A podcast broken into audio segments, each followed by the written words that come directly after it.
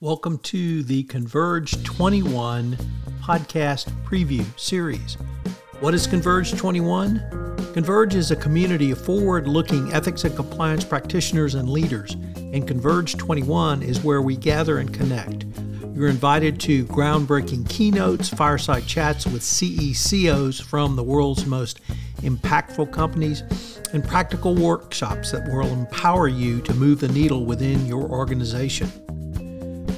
The goal of Converge 21 is to explore emerging trends, topics, and tools that enable you to manage better ethics and compliance and drive value and impact to your overall company strategy. You will leave this conference with new resources, best practices, and actionable ideas that can put you and your compliance practice at the next level. Most importantly, will be the engagement. You'll have the opportunity to engage virtually with compliance practitioners literally across the globe. This is one of the top compliance events annually, and Converge 20 was a great success. I hope you will join me in attending Converge 21. We'll link to the registration and information in the show notes to this podcast. This episode, I visit with Wendy Badger, Tennant Company CCO, and we visit about her panel on whistleblowing programs that foster speak up culture.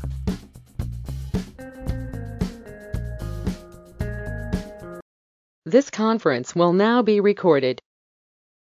Hello, everyone. This is Tom Fox back with another preview from one of our speakers for Converge 21. Today, I have with me Wendy Badger. Um, she is on a panel to discuss whistleblower programs that foster a speak up culture. Wendy, first of all, welcome and thank you so much for taking the time to visit with me today. Well, thanks for having me, Tom. It's my pleasure to be here. And if I can have just a personal fangirl moment, it's kind of been a personal and professional goal to get on one of your podcasts. So I'm very excited oh, to well, be here. We'll need to talk at length later then. Um, Wendy, could you tell us your current role? I am the Global Compliance Counsel for Tennant Company, which is based in Minneapolis, just outside of Minneapolis, Minnesota. And uh, as I mentioned in the introduction, you were speaking on whistleblower programs that foster a speak up culture. Could you give us uh, a little preview of what your remarks on that panel would be? Yeah, so I'm very excited to be participating on this panel. We've got three, what I think are just extraordinary presenters and just an incomparable moderator. So I'll be speaking with Mary Inman, who's a partner and head of international whistleblower practice at Constantine Cannon in London and Kelly Spencer, who's the Chief Risk and Compliance Officer at Heartland Alliance. I'm really excited to be partnering with the, these um, two extraordinary women on this panel. What we're going to talk about is that having a speak up culture really might not be enough. And, and what you really need is more of a listen up culture because folks are not going to speak up if nobody's listening. So we're going to not just talk about what you need to do to foster and encourage that. But one thing that I find that's often missing in presentations and panel discussions is the how. They tell you what to do, but not how to do it. So that's what I think we're going to bring to this panel is really talking about what are those steps that encourage a speak up culture, what's worked, what hasn't worked, and how we can do that. How do you overcome really the three primary bar- barriers to speaking up, which are, you know, fear of actual or perceived retaliation, that if I speak up, nothing will happen, nobody's listening, nothing changes. And three, that not everybody is treated the same when they speak up. So I think we're going to get into um, some anti retaliation aspects as well, and really talking about how you foster that. Because let's be honest, people really don't come knocking on my door to find out how am I encouraging a speak up or listen up culture. But they're wondering, they're thinking about it. It's how they they kind of feel about it. So they are wondering how do we proactively communicate that? And those are some of the things that we're going to talk about how we can be proactive about that and and really what we need to do to be able to foster that with tangible demonstrable actions that are not just words but aligned to our values and doing what's right well, Wendy, that sounds like an incredibly powerful presentation. And uh, more importantly, as you suggested, it's the how to do it. And literally from the shop room floor or the uh, newbie employee up through middle management and all the way to senior management and perhaps even the board as well. Would that be a fair assessment? Yeah, Tom, that's absolutely accurate. And when you think about it, you know, the approach, the values and the underlying themes don't change, but your approach might, exactly to your point. In my organization, we're a manufacturing organization. So my outreach to those employees is going to be different than what I do with, you know, corporate employees or the sales folks. And, and so that it resonates with them and kind of taking a step back from that too as we think about that employees are generally three times more likely to go to human resources with their issues or concerns of, you know, ethics types of things than they are to come to an ethics hotline. And they're six to eight times more likely to go to a manager who they trust.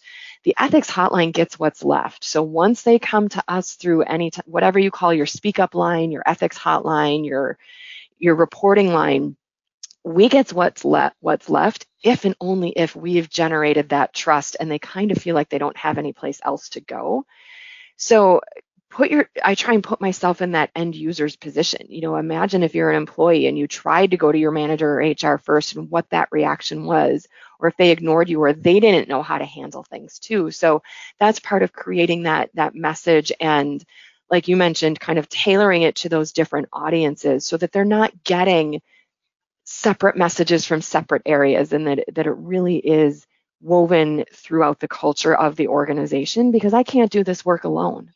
You know, so if somebody goes to their manager and the manager doesn't know what to do with it, that's not really going to to encourage someone to speak up going going forward. And then they talk to their friends and then they talk to two friends and so on and so on. So, you know, then that messaging gets out that this maybe isn't a safe or a soft place to land. And that's another part of, of what we're going to incorporate into this.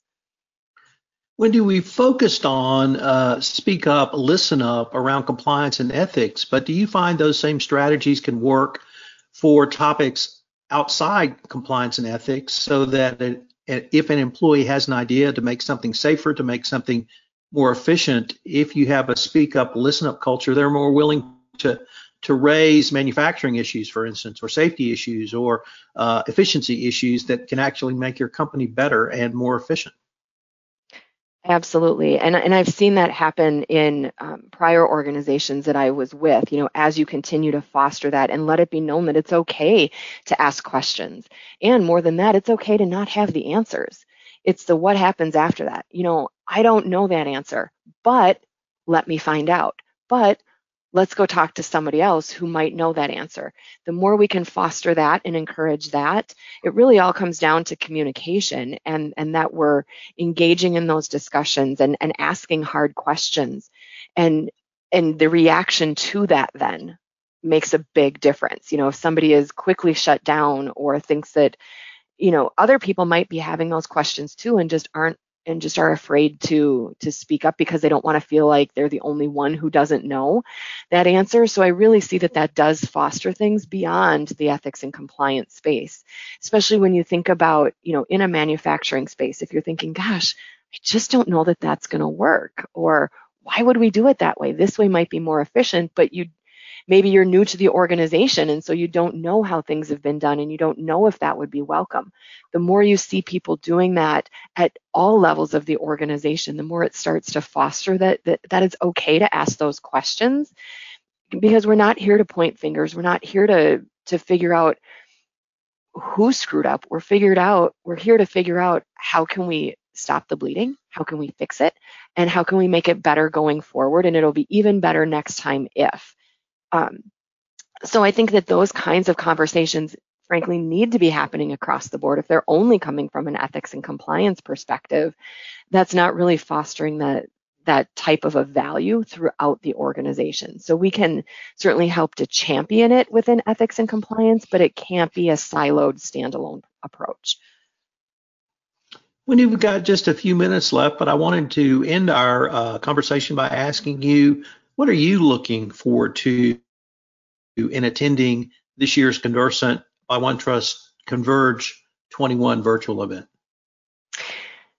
Um, thanks for that question, Tom. You know, I love this event. Of all the virtual conferences I've attended in the last year and a half or so, um, I find Convercent's Converge conference to be one of the best. It's the most engaging, I think, for the attendees, the way the panelists engage with the attendees, as well as other attendees engaging through the chat function. And last year's um, Converge 20, I created some really amazing connections with people who are in a similar position to me.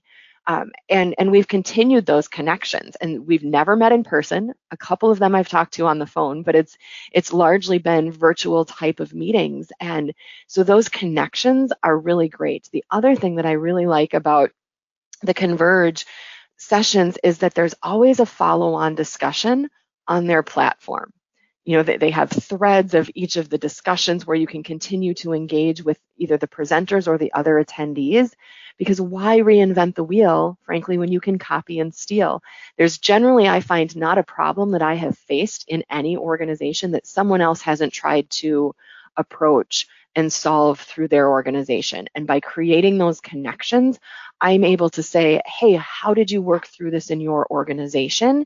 And see how that might work for mine. Sometimes it's not always, there's not only one right answer to any question, except maybe two plus two equals four. But you know, things like that, that how can I then tailor that to my organization and learn from what other people have done so that I don't have to struggle quite as long in in my ways and i found that everybody who attends the converge sessions and and conference are just so willing to help and for me as an introvert to know that that's a safe place to go and ask questions makes that outreach that much easier when for me that's not always an easy thing to do wendy uh, thanks so much i for one am greatly looking forward to your presentation so i look forward to seeing you at converge 21 Thanks for your time, Tom. This has been great. I look forward to it. Hello, everyone. This is Tom Fox again. I hope you will join me at Converge 21. We're going to link to the information and registration page in the show notes. It's going to be a great conference, literally one of the best annually going forward.